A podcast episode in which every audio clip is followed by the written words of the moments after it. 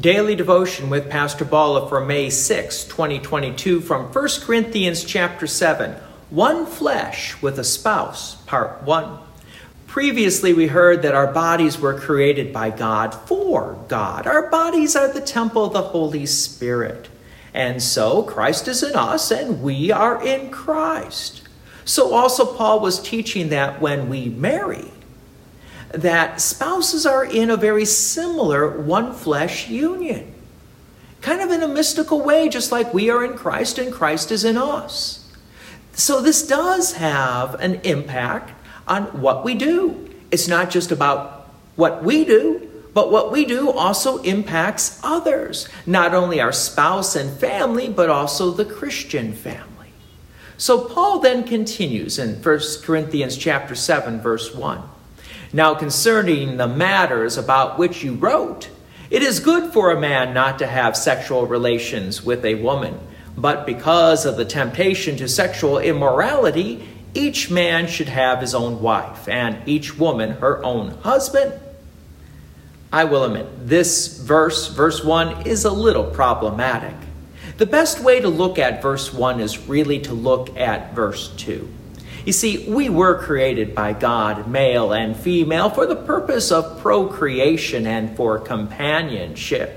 Built into us is then that desire as male and female to come together. And this isn't a bad thing, this is a good thing, for this is how God created us with this purpose of procreation.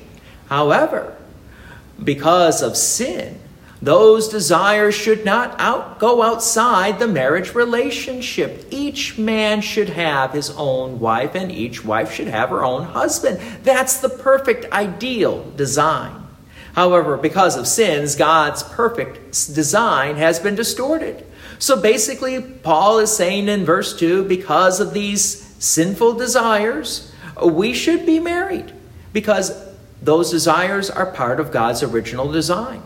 Verse 3 The husband should give to his wife her conjugal rights, and likewise the wife to her husband. For the wife does not have authority over her own body, but the husband does. Likewise, the husband does not have authority over his own body, but the wife does. Because of this one flesh union between husband and wife, Paul is emphasizing the unselfish giving of each other in the sexual relationship.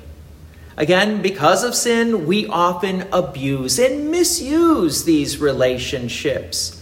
The whole ideal of control and selfish desires become comes in. But Paul is trying to remind the Christians in Corinth that love truly gives of itself to the other person. That's the ideal because love does not want to harm the other person. Because if you harm the other person because of this one flesh union, you're really harming yourself. So Paul is basically saying we shouldn't be harming, we shouldn't be giving into control and manipulation, but then just freely love one another. That again is the goal.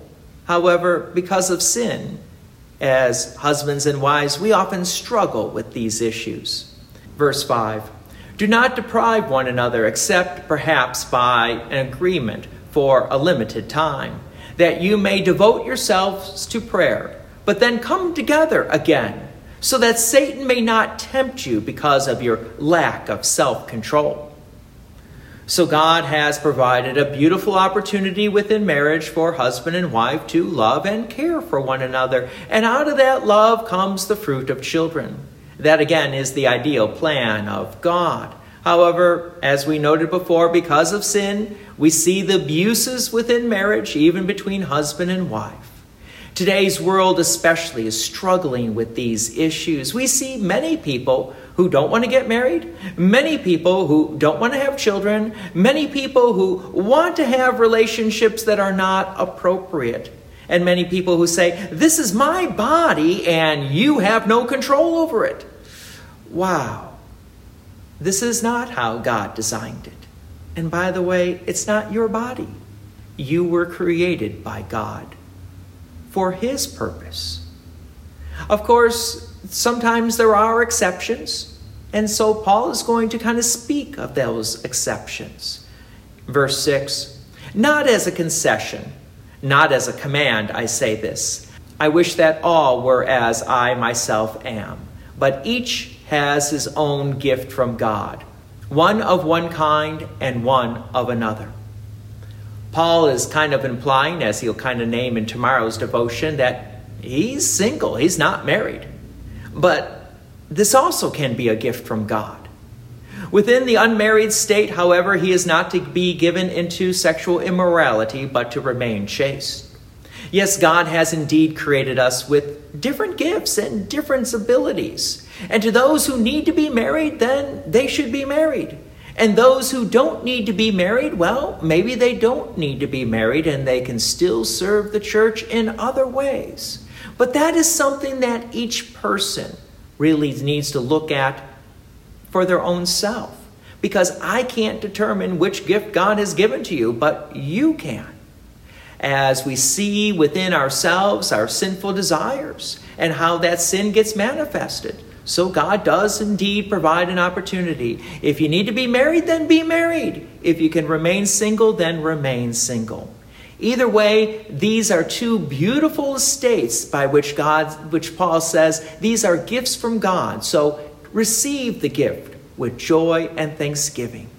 God's peace and many blessings be with you and thank you for listening and please take an opportunity to share this message with others.